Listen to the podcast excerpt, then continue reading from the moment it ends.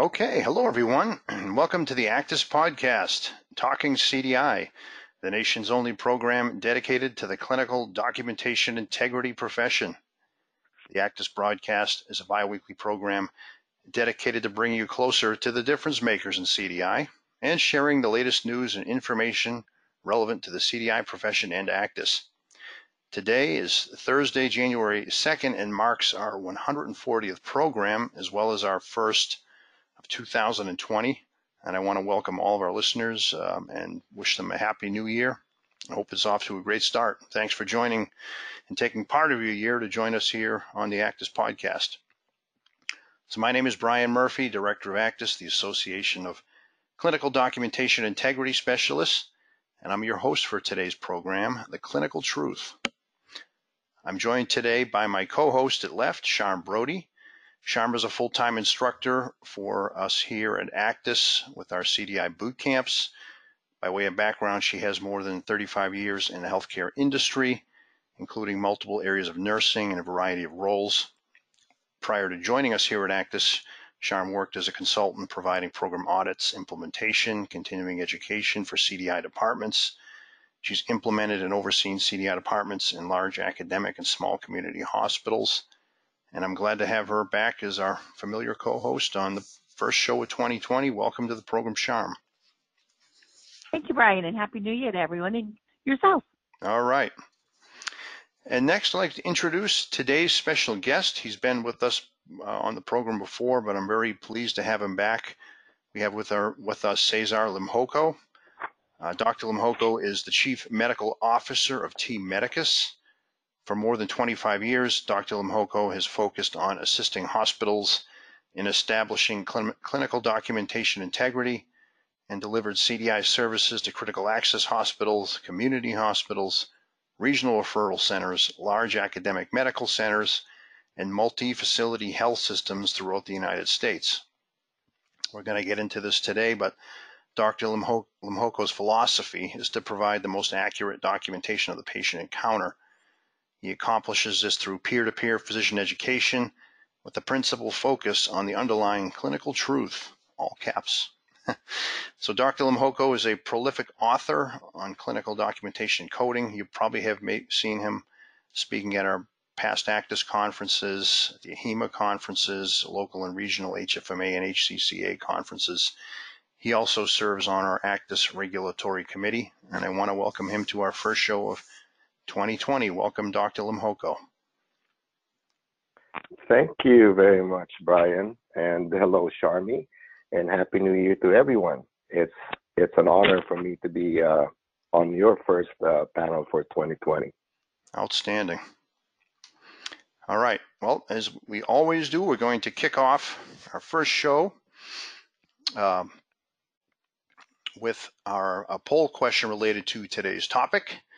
So today we're asking our listeners which of the following diagnoses are the most ambiguous or hard to clarify during your chart reviews.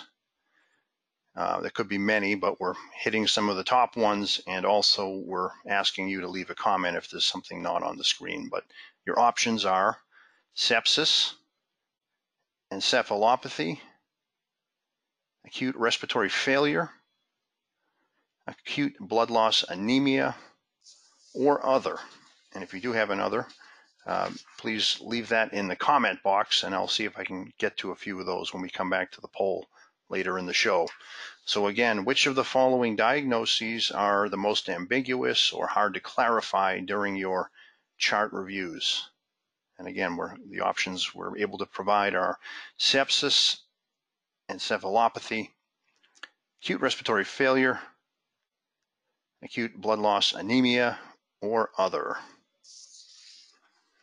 All right, I'm going to give that just one more minute here. I'm showing about about 75% of our audience has voted on this uh, poll question, and we're going to go ahead and close this out and come back to the results in just a few minutes. All right, great. So as I mentioned, our guest today is uh, Cesar Limjoco. Dr. Limjoco, please uh, thank, thanks for coming on the show and uh, thanks for being a part of ACDIS podcast. Um, You know, I guess I'll start with just we were chatting before the show started just about your your work on social media. You're out there quite a bit on LinkedIn and Twitter and various other platforms. Uh, but what I guess is what I see most out of you and what's most common across these various platforms is you're a big proponent of uh, the clinical truth. So I thought, um, you know, again, I've seen you refer to it quite often in social media presentations that you've done for us. Maybe you could start by describing to our audience sort of what is the clinical truth. Um, what do you mean by that when you say that? Why is that so important for CDI professionals to arrive at as the standard in their chart reviews? And frankly, why is that so important to you in your day to day work? In short, Brian, the clinical truth is really the foundation of clinical documentation improvement or integrity and coding in everything that we do. And if it's not, that's when people get in trouble. I started in the industry way before CDI was actually even an, uh, uh, an idea. Um, and I've seen issues with documentation and coding. There's been this large chasm between what is actually going on in the patient encounter and what is being documented in the chart and what is being coded in data. So it has been my mission from the very beginning to level the playing field so that the clinical truth, which is actually what the patient has or what is happening to the patient, is accurately captured in documentation and further translated into data. Because that's what really this is all about. Mm-hmm. In the beginning of the industry, um, it was very hard. It was it was like going up a mountain uh, the proverbial proverbial rolling up this huge stone up a mountain. Sisyphus, uh, if you remember that in mythology, um, trying to get everybody on board in capturing accurate documentation on the chart. People were just like, I don't care, you know, and the the ones who are actually documenting the physicians we're very much not into it. Oh, you know, what's in it for me? Um, pretty much what what what the bottom line is. And I remember myself, you know, going through uh, training. I always thought that documenting was something as an afterthought, was a an irritant, was really a pain in my you know work, and I hated. Um, usually at the end of the month, when I would get a call or an email or something saying that I have so much, so much records, like number of records that are outstanding and um, due for suspension or whatever. And and I I hated that. And I'm thinking, here I am doing all of I can to help patients be better. And those people down in medical records just want to suspend me, just want to penalize me and this is what I'm getting. And pretty much this is what the this um, relationship between physicians and documenting the medical record has been uh, for the majority of physicians out there. And it also contributes to the burnout that we're seeing more and more these days. Absolutely. And it's only it's it's only when I started to realize, when I started to go on the other side and become a liaison between the medical staff and and the folks down medical records, that I started to realize that hey, it is really important. The things that may have been kind of like an afterthought that is important for risk management, for you know, and all of that stuff for reimbursement, started coming into play. But then when I started to become the the advocate for accurate documentation, I had to I had to learn to teach my colleagues the importance of what what we're doing, of why we're doing this.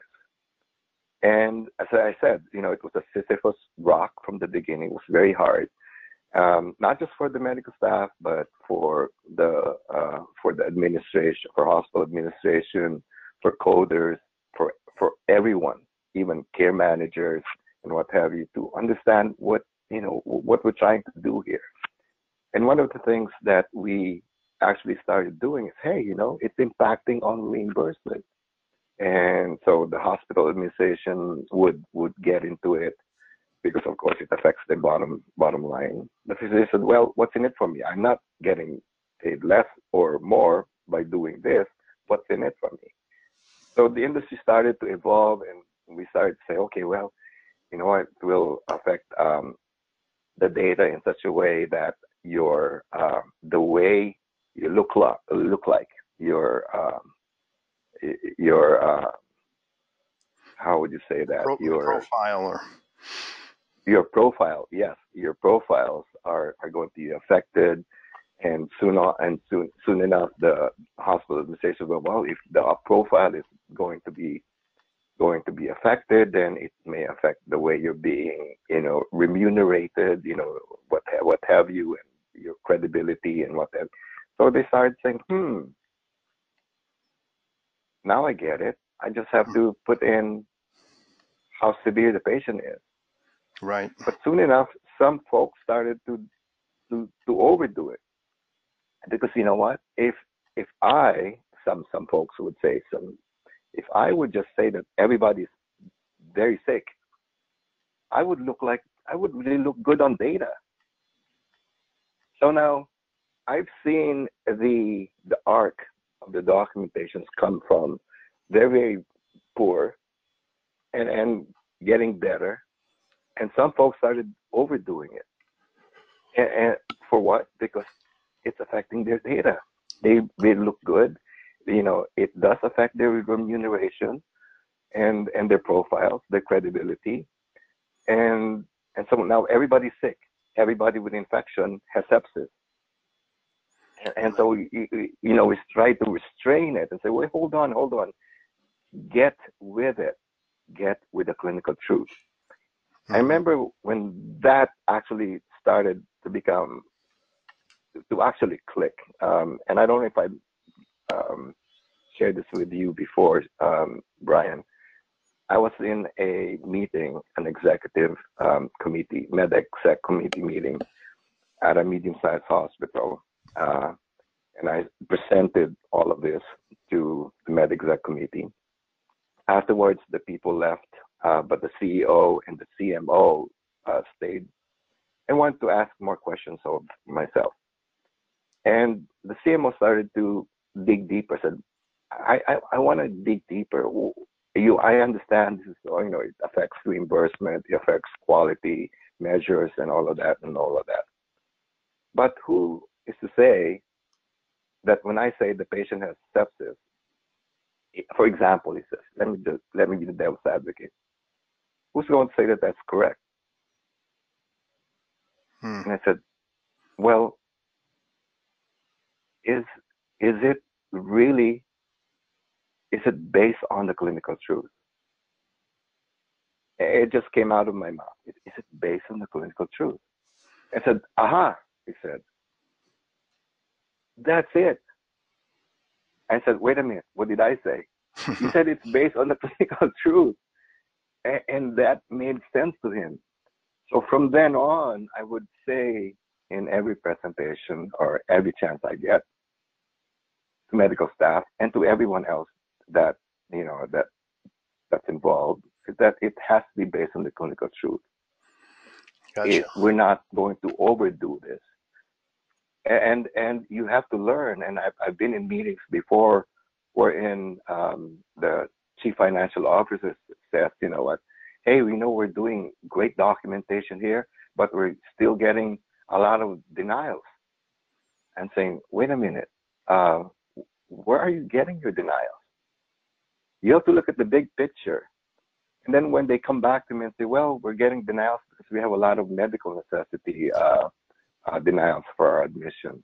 I said, what?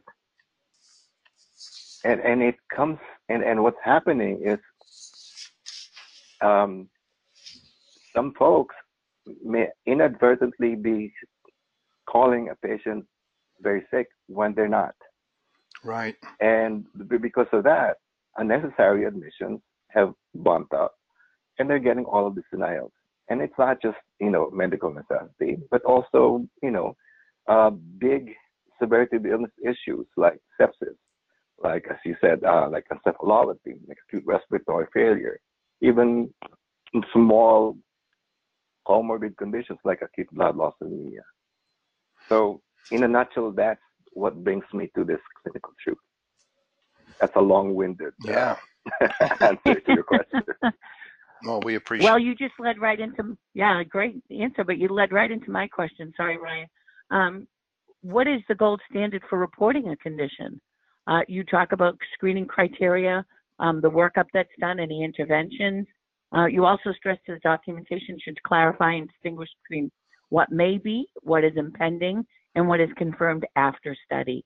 Um, what is the thought process a CDI specialist should follow? Okay. That's a very good question. And it really is about looking at the big picture.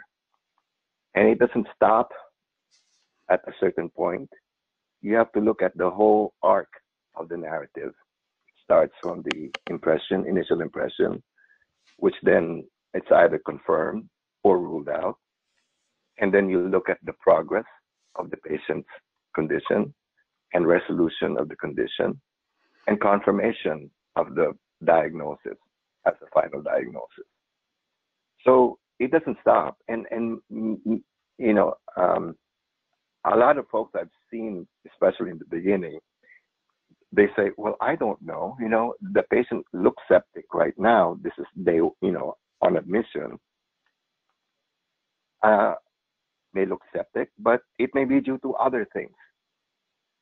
So I have to make a decision as to say the patient is sepsis, is septic, and put on the protocol, or else I may lose that patient.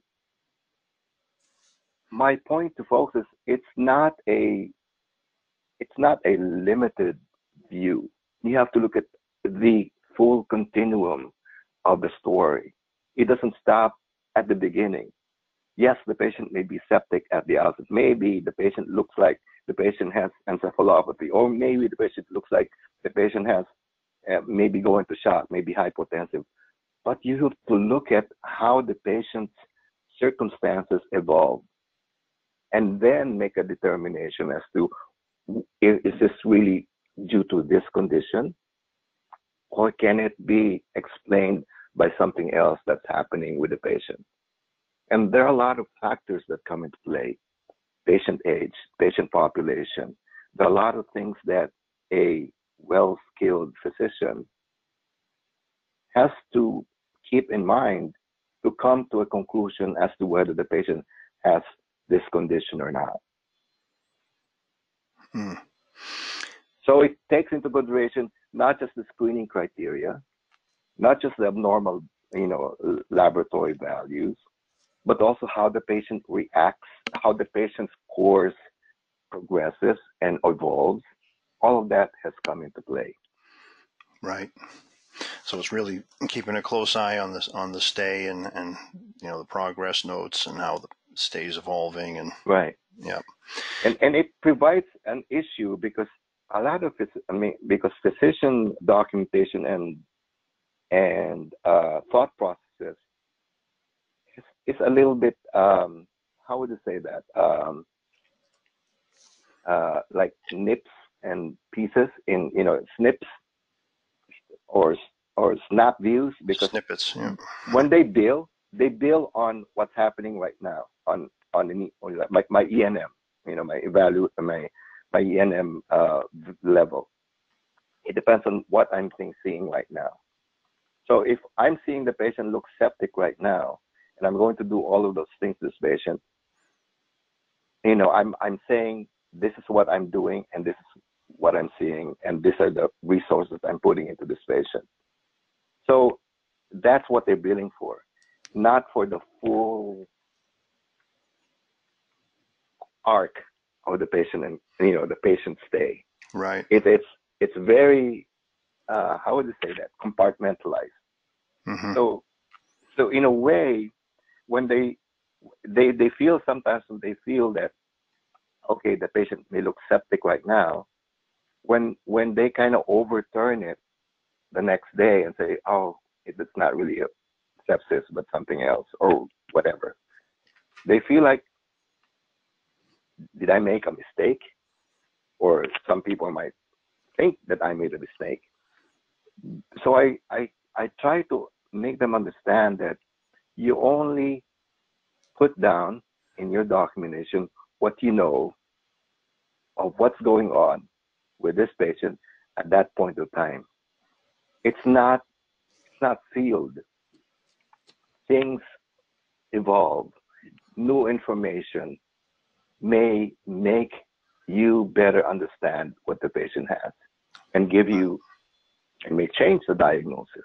That doesn't mean that you were wrong in the beginning. It just means that you have better information the next day. Yeah.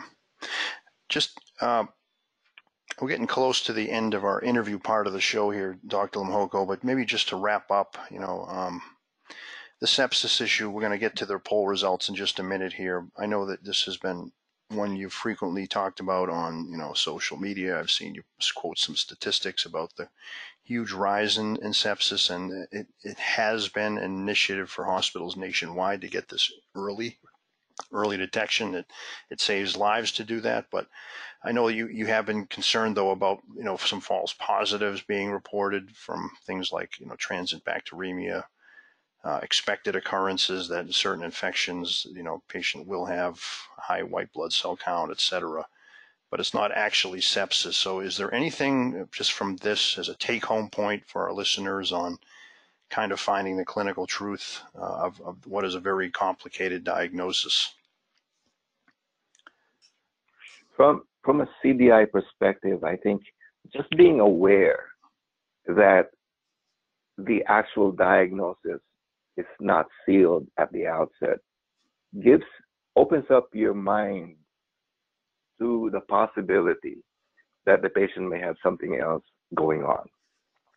With that approach, the CDI specialist now turns to the physician and asks a query, whether it's verbal or written, in such a manner that it's open, which is actually what a, a, a query is supposed to be. Mm-hmm. It's open ended. If you're leaving it open for possibilities, then it actually makes the provider think that, okay, he, she is not or he is not asking me whether this really is sepsis or, or if this is really sepsis based on the screening criteria. What, but she's asking me what other things may be happening on this patient. So that open-ended approach is something that is I'm going to highly emphasize because it really opens it up. Gotcha. And with good education of the medical staff and everyone else involved, it really becomes an open-ended approach to, to the whole, to the full patient encounter. All right. Well, thank you, Dr. Limjoco. Some great thoughts there for our audience. I'm going to go ahead and share our poll results um, so again, we asked folks which of the following diagnoses are the most ambiguous or hard to clarify during your chart reviews. Uh, sepsis came in second, but close at 33%. Uh, encephalopathy was the narrow winner at 35%. Uh, 24% said acute respiratory failure. Um, 3% said acute blood loss anemia. And 4% said other. I'm going to go ahead and, and uh, pull up some of those other responses here in just a moment. But any any early thoughts on this, uh, Dr. Limjoco, on the on the poll results? Yeah, um, about the encephalopathy being that's that's really hard, and I, have I've written about encephalopathy before, and you know I and I've mentioned that um, changes in mental status um, are is the hallmark for encephalopathy. Mm-hmm but not all change in mental status is encephalopathy. very much so like um, acute blood loss anemia is going to be represented as a drop in hemoglobin hematocrit, but not all drops in hemoglobin hematocrit is anemia. Gotcha. That, I hope that makes sense to everybody out there. So here are some of the other comments we received. GI bleed, wounds, shock is difficult. Uh, encephalopathy is the most ambiguous because of the need to return to baseline for the acute encephalopathies and the often coexisting delirium or dementia. That's where the denials lie. All the above, uh, post op respiratory failure, I know that's a big one. Severe sepsis, myocardial infarction versus injury, demand ischemia due to associated etiology, um, renal insufficiency, insufficiency, excuse me, versus renal failure is a very challenging diagnosis to clarify. Both of these diagnoses are used throughout the record, causing frequent queries for clarification. So, a lot of struggles, uh, obviously, but um, encephalopathy seems to be the the the big the big one right now, followed by sepsis, and um, it's a challenging job. No one ever said it wasn't, right? That's true. It's true. All right. well, I'm going to go ahead and close the poll out um, and navigate over briefly here in the last few minutes to our in the news segment of the show. I'm going to go ahead and pull this up. All right. So, in the news is a regular segment featuring the featuring the latest news and industry updates relevant to the CDI profession. Um, today, I want to discuss a couple of news items related to uh, risk adjustment. So, what you're seeing here on my screen at the moment is a newly released risk adjustment data validation or HHS RADV white paper.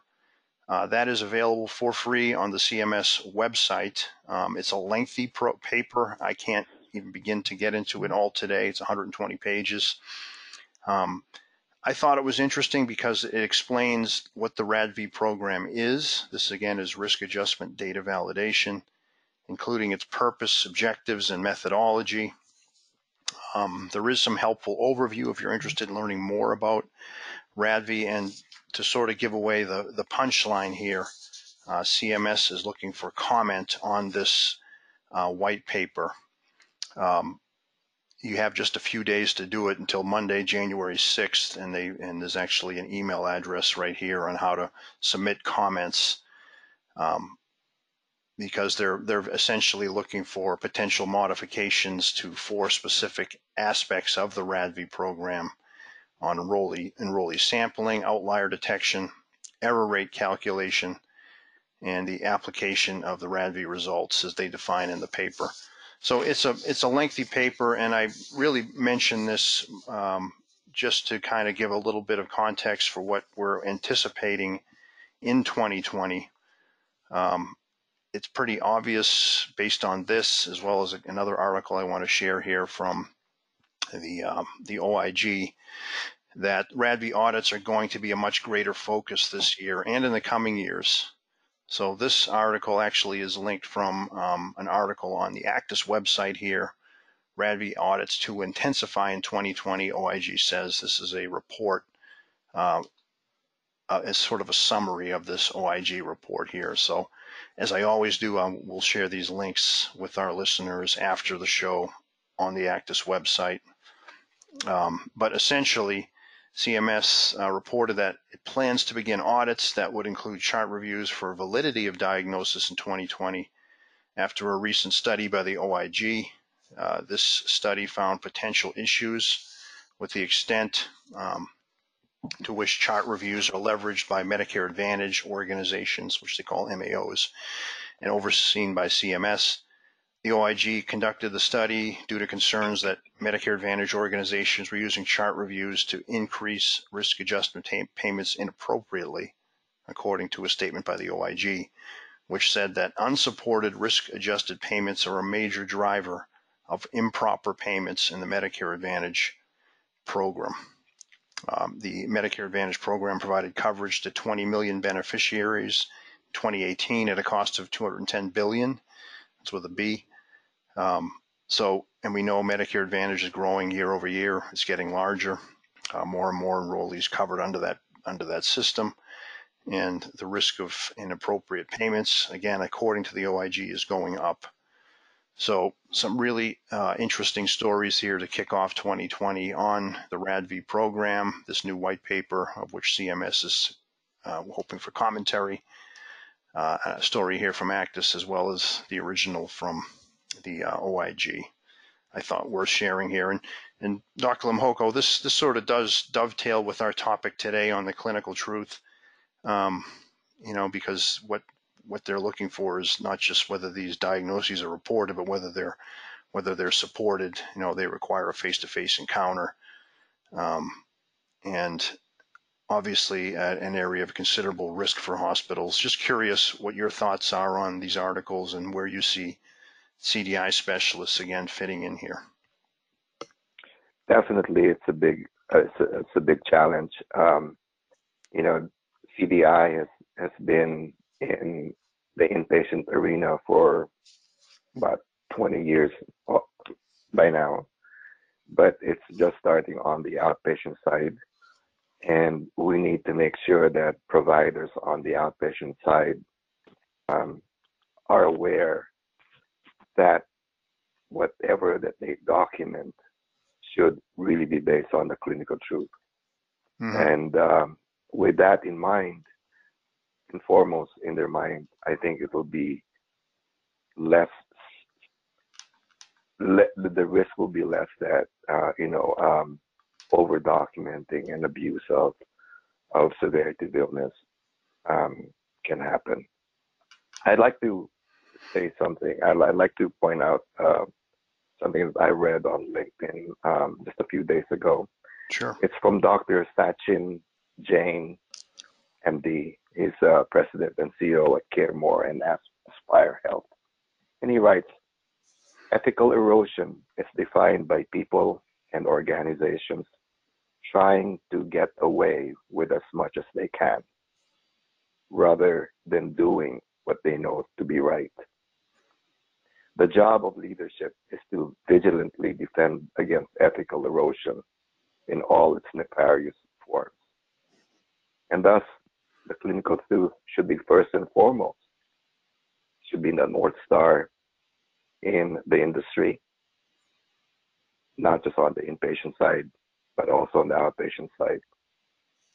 Hmm. Well, I think that's uh, some really wise words. Dr. Limjoco in a great spot to wrap up here. Um, I did just want to touch briefly on our ACDIS update.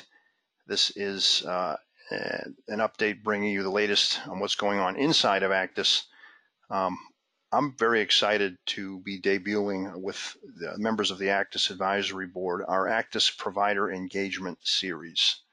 So this will be kicking off next week with the publication of our first white paper um, this is going to be an ongoing series leading up to the 2020 conference in Las Vegas this year.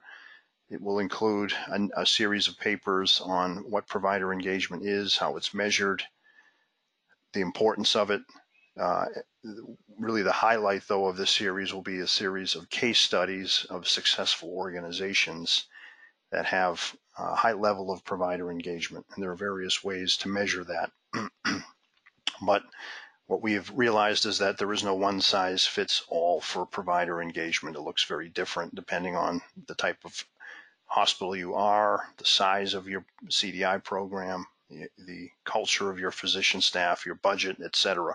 There are some underlying principles that are true across all organizations. But what, what we're hoping to do with the series is provide um, some different models that that could work in an organization like your own um, depending on, again, what resources you have. So very excited to begin rolling out this new provider engagement series as we kick off 2020. Okay, and that is going to do it for today's edition of the ACDIS podcast. We're going to be back here again in two weeks. So uh, that will be on Wednesday, January 15th. We'll be back again with our usual every other Wednesday cadence. Today we uh, this this program we had to bump it back a day due to the new year, but um, we'll be back here in two weeks for career opportunities and challenges. So we're going to be taking a look at the job landscape for CDI professionals and having um, uh, a representative on from a recruiting agency to talk about what he's seeing in the industry, uh, where some of the challenges are, but where some of the opportunities are for the CDI profession uh, from a from a job side and a career perspective uh, to kind of kick us off for the year. But as always, if you have any suggestions for future guests, ideas about the format of the show, please send me an email at bmurphy at acdis.org. I'd love to hear from you. And um, I'm excited for what's in store for the podcast in the coming year. Thanks for our listeners for joining today. And thank you again, Dr. Limjoco, for your expertise on today's show. Again, I think it was a great topic, very timely, and a great message to, to, to start us off uh, on 2020 on the right track with the clinical truth in mind. So take care, everyone. Thank you very much. Yeah, absolutely. Thank you, Brian. Thank you. And I'll see you all on LinkedIn. All right. We'll see you on the social media Bye, everyone. interwebs. Take care, everyone.